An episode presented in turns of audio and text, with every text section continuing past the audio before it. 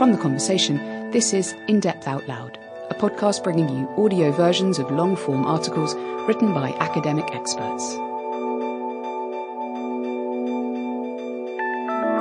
Ritalin at 75 What Does the Future Hold?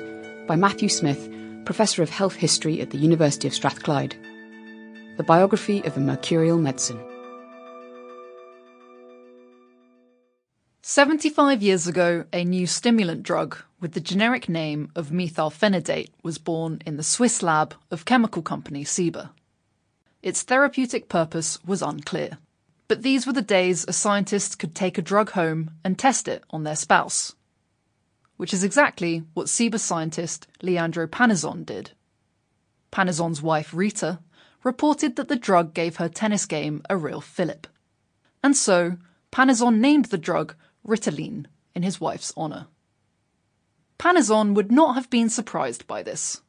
Stimulants, including amphetamines, such as Benzedrine, had been used since the 1930s for a variety of afflictions, including psychiatric disorders.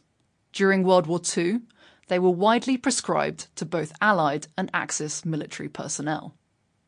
In 1950, Ciba patented methylphenidate as Ritalin, dropping the E but questions remained about who could benefit from it. Initially described as an analeptic, or health restoring drug, Ritalin was used to treat patients recovering from drug induced comas and anesthesia. Over the next three quarters of a century, Ritalin would wear many hats, including antipsychotic, tonic for worn out housewives, drug to treat disruptive children, street drug, and smart drug. Ritalin found its first home in psychiatric asylums. It was widely prescribed to chronically depressed, schizophrenic, and psychotic patients, the mentally retarded, and patients recovering from lobotomies. An advert from 1956 shows a woman huddling next to a radiator on a bare asylum floor, promising psychiatrists that they can bring patients out of the corner with Ritalin. Ritalin was thought to make patients alert enough to engage in psychoanalysis, which many psychiatrists believe to be the only route to recovery. But with asylums being shut left, right, and centre, Ciba had to look elsewhere for patients. The next patients for Ritalin were unlikely to be hospitalised. Instead, they suffered from milder symptoms, ranging from anxiety and apathy to depression and fatigue ads from the 1950s and 60s targeting these patients focused on the middle aged and elderly, or as one writer put it, oldsters, and troublesome, miserable old people. One competitor Ciba faced for the oldster market was not another antidepressant, but a different stimulant caffeine. A 1957 report described Ritalin as being less potent than amphetamine but more so than caffeine. In advertising, Ciba also emphasized that Ritalin was a mild antidepressant, not as addictive as stronger amphetamines such as Benzedrine. A common trope in Ritalin ads during this period was the tired housewife. An ad from the 1960s depicted a before and after scenario. In the before picture, a 60 year old woman stares glumly at a large pile of unpeeled potatoes. In the after picture, the woman peels the last of her potatoes, though not looking particularly happy about it. The caption reads If chronic fatigue and mild depression make simple tasks seem this big, Ritalin relieves chronic fatigue that depresses and mild depression that fatigues. The potato peel ad highlights how drugs were marketed to tackle everyday problems. With drugs like Ritalin, but also best selling anti anxiety drugs and tranquilizers such as Miltown and Valium, the message to women in particular was clear. Instead of dealing with the aspects of their lives that made them tired and depressed, they should turn to Mother's Little Helper. Ciba also targeted postpartum mothers exhausted businessmen, narcoleptics, convalescents, and over-sedated patients. One ad even promised that Ritalin could cure environmental depression caused by the stresses and strains of modern life. Despite these efforts, Ritalin struggled to thrive in the crowded marketplace for psychiatric drugs. In 1961, the US Food and Drug Administration, the FDA, approved the use of Ritalin in a new patient type. Rather than targeting depressed, fatigued, and older patients, Ciba targeted the opposite the hyperactive child. Within a decade, Ritalin went from also ran to bestseller. In some families, a strange scenario would have emerged. A parent would be prescribed Ritalin to pick them up, while their child took it to calm them down. As a 1970s Ritalin ad showed, the drug had many faces and many patients. And while it might seem strange to use a stimulant to calm a child down, the practice had precedence. The link between stimulants and behavior emerged in 1937 at Emma Pendleton Bradley Home, a child psychiatric facility in Rhode Island. The medical director Charles Bradley had been draining the cerebral spinal fluid of patients to make better images of their brain. He gave the children Benzedrine to help treat the headaches and nausea that followed the procedure. The drug did not ease the children's side effects, but caused spectacular improvement in school performance in half of them. Children became emotionally subdued without losing interest in their surroundings. Bradley published his findings recommending such drugs for treating children with behavior problems. For 25 years, few psychiatrists took notice. This was because hyperactive, impulsive, and inattentive children were not of concern to either psychiatrists or teachers until the late 1950s. They were more worried about neurotic, withdrawn, and inactive children, the very opposite type of child. But attitudes changed in 1957 with the Soviet launch of Sputnik. The Soviet success in space convinced American politicians, scientists, educators, and the military that the education system was broken. The National Defense Education Act was passed the following year to accelerate educational achievement. The act identified three ways to outpace the Soviets. First, emphasize core subjects such as science, maths, and English. Second, reduce the number of students dropping out of high school and encourage more students to go to college. Finally, hire guidance counselors to identify children who struggle to meet these new expectations, especially those who appeared intelligent but struggled to succeed in school. These children would become the first children diagnosed with what we would now call attention deficit hyperactivity disorder, or ADHD. The term ADHD or ADD would not be coined until the publication of the third edition of the Diagnostic and Statistical Manual of Mental Disorders in 1980. But a new disorder described in 1957 would accurately describe these hyperactive, impulsive, and inattentive children hyperkinetic impulse disorder. Before the definition of hyperkinetic impulse disorder, hyperactivity in children had to be severe to be considered problematic. Children with this disorder were rare and often suspected of having brain damage or food allergies. And they often ended up in psychiatric institutions. The psychiatrists who defined hyperkinetic impulse disorder worked at one of these institutions the same Bradley home where the link between amphetamines and behaviour had been made. But the disorder they described was anything but rare. In fact, it was described as a very common condition found in most classrooms. Unsurprisingly, given their workplace, they also recommended the use of drugs in treating the disorder. The first major trial into the effects of Ritalin on behaviour was conducted by Leon Eisenberg and Keith Conners then of Johns Hopkins University in Baltimore.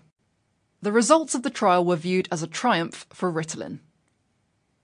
But a close analysis reveals a more complex picture. Set in a residential facility, the trial did not study school children, but hospitalized children. This suggested that the behavior being assessed was relatively severe. The researchers also noted that, while the behavior of the subjects improved, there were serious side effects in 70% of the children. these side effects were worrying enough to place the double blind nature of the trial at risk. Finally, Eisenberg and Conners' conclusion was not a blanket endorsement of the drug, but a recommendation for more research. Later in life, both men expressed the view that ADHD was overdiagnosed and Ritalin was overprescribed. Still, the newfound concern about hyperactivity combined with a newfound faith in psychiatric drugs meant that Ritalin had become a bestseller for Ciba by the late 1960s. The willingness to prescribe psychiatric drugs to children reflected a shift to biological psychiatry more generally. The influence of psychoanalysis was waning, and biological psychiatrists were now occupying positions of power within American psychiatry. But psychiatrists and other physicians were also impressed with how quickly Ritalin appeared to help children. Parents were also impressed. In a 1968 story in Time magazine, a mother described how before Ritalin, her son was impossible to control. With the help of Ritalin, she could now love this child again. As awareness of Ritalin grew, parents began asking their doctors for prescriptions. Ads for Ritalin now showcased the drug's miraculous ability to transform children. A before and after ad showed a blond boy tearing apart an educational toy in the before image. The boy is blurred, highlighting his hyperactivity. The text beside the image describes him as being in perpetual motion, aggressive, and destructive struggling at school despite being bright. The after images show a profound change. The first shows the boy curled up on a sofa, transfixed by a history book. In the second, he is being embraced by his adoring mother. The message was clear Ritalin could redeem children and repair relationships. Medicine Made for You is a new series from the Conversations Anthill podcast, exploring the future of medicine and how it could soon become a lot more personalised. At the moment, if your doctor prescribes you a drug to treat a disease, it's pretty likely to be designed for an average patient based on how a group of people have responded to a clinical trial. But advances in medical research, known as precision medicine, mean that for some diseases, doctors are able to prescribe drugs based on a person's DNA. It is a big shift. Genomics for cancer hasn't really been delivered at scale before. There's a few genetic tests in the NHS, but this is kind of a new field for them and a new technology, and that is, of course, very disruptive and very challenging, but it is a very achievable challenge to overcome. To hear more, listen to Medicine Made for You, available via the Anthill podcast or on theconversation.com.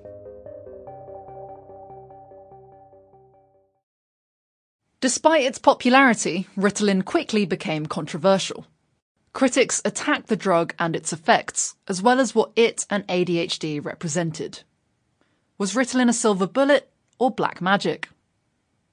An initial concern centered on the drug's similarity to illegal amphetamines such as speed. As with other medical drugs, Ritalin quickly developed a parallel life as a street drug. In 1971, a task force on drug abuse reported to the US Senate that Ritalin was causing trouble in many US cities. In Seattle, it was described as the number one drug abuse problem. Rather than taking the drug orally as intended, users would dissolve Ritalin and inject it. The task force also reported children swapping their pills in the schoolyard with unfortunate effects. In response, Ritalin's manufacturer, now called Ciba-Geigy, said they were unaware of the abuse of their product and that reclassifying the drug would stigmatize patients. While ADHD remained primarily a North American diagnosis during the 1970s, the abuse of Ritalin in Sweden was such that the drug was banned there. Critics also highlighted Ritalin's side effects, Although Ritalin was marketed in part on the basis that it was safe, ads warned of possible insomnia, depression, anorexia, stunted growth, bedwetting, irritability, heart problems, and hallucinations. A 1971 study that compared Ritalin to stronger stimulants and an antipsychotic drug found that while its side effects were less frequent, they could be severe. One child experienced hallucinations that worms were crawling over him, only to return to normal when he stopped taking Ritalin. To avoid Ritalin's side effects, some physicians advocated taking drug holidays during summer and Christmas breaks. Others recommended prescribing safer stimulants, such as caffeine. Still others recommended prescribing more drugs to deal with the side effects, including growth hormones and antidepressants. By the 1970s, Ciba-Geigy's aggressive advertising strategy was also questioned. As well as the many ads in medical journals, some of which ran to seven pages, the company marketed directly to consumers. It organised community meetings to promote their product to parents and teachers, distributed publications widely, and produced a film called The Hyperactive Child. Salesmen were also encouraged to target probation officers and juvenile court officers. Although the FDA eventually restricted these direct methods, Ritalin sales continued to grow. But this very success led to new criticism about the overdiagnosis of ADHD and the overprescription of Ritalin. As early as 1970, the Washington Post reported that 10% of students in Omaha, Nebraska were taking Ritalin and related drugs, spurring congressional hearings. A 1976 report claimed that in Minneapolis, Minnesota, African American students were especially singled out for medication. Prescriptions for Ritalin and other ADHD medications in the US escalated from 400,000 in 1980 to 2.6 million in 1995. One reason for these increases was the broadening of the concept of ADHD. Although ADHD had been associated with hyperactive boys, a renewed emphasis on inattention shifted the focus onto girls who caused few problems in the classroom but were still struggling academically. ADHD also became understood as a lifelong rather than a childhood affliction, resulting in the concept of adult ADHD.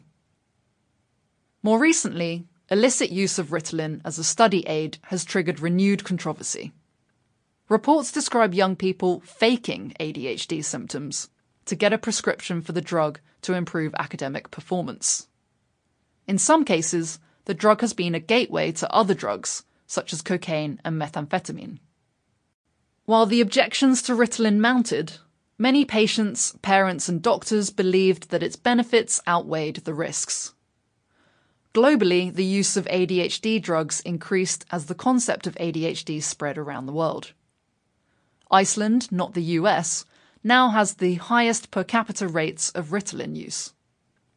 But the crux of the matter remained. Was it right to drug children to improve their behaviour and school performance? A 2019 study threatens to cast doubt on Ritalin once again.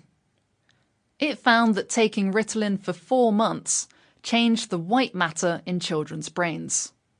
In a press release, Liesbeth Reneman, a senior author on the paper, said what our data already underscore is that the use of ADHD medications in children must be carefully considered until more is known about the long term consequences of prescribing methylphenidate at a young age.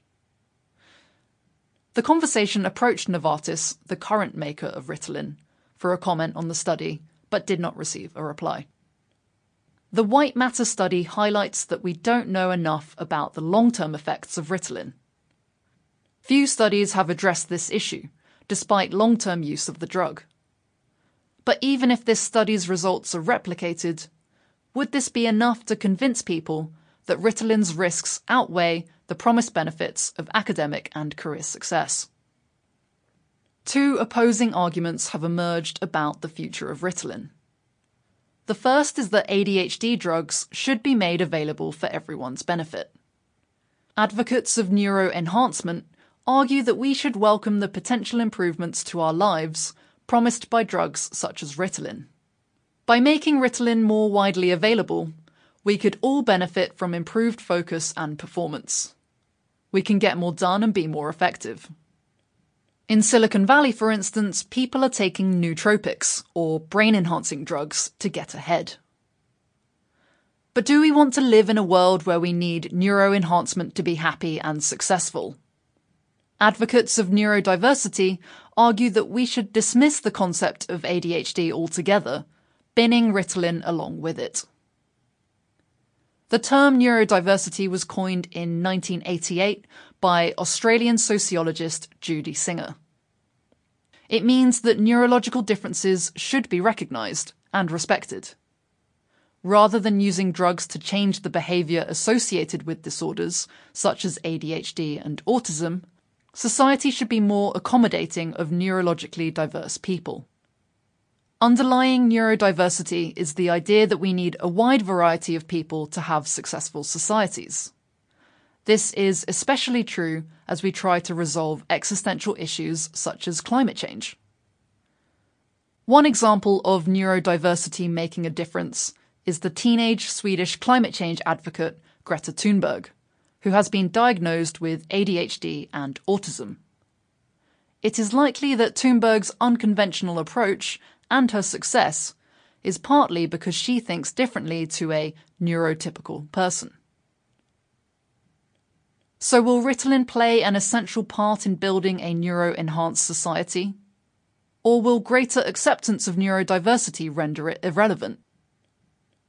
Although Ritalin may continue to play a role as a smart drug, I hope that people like Greta Thunberg convince us that we will ultimately be more successful by encouraging neurodiversity.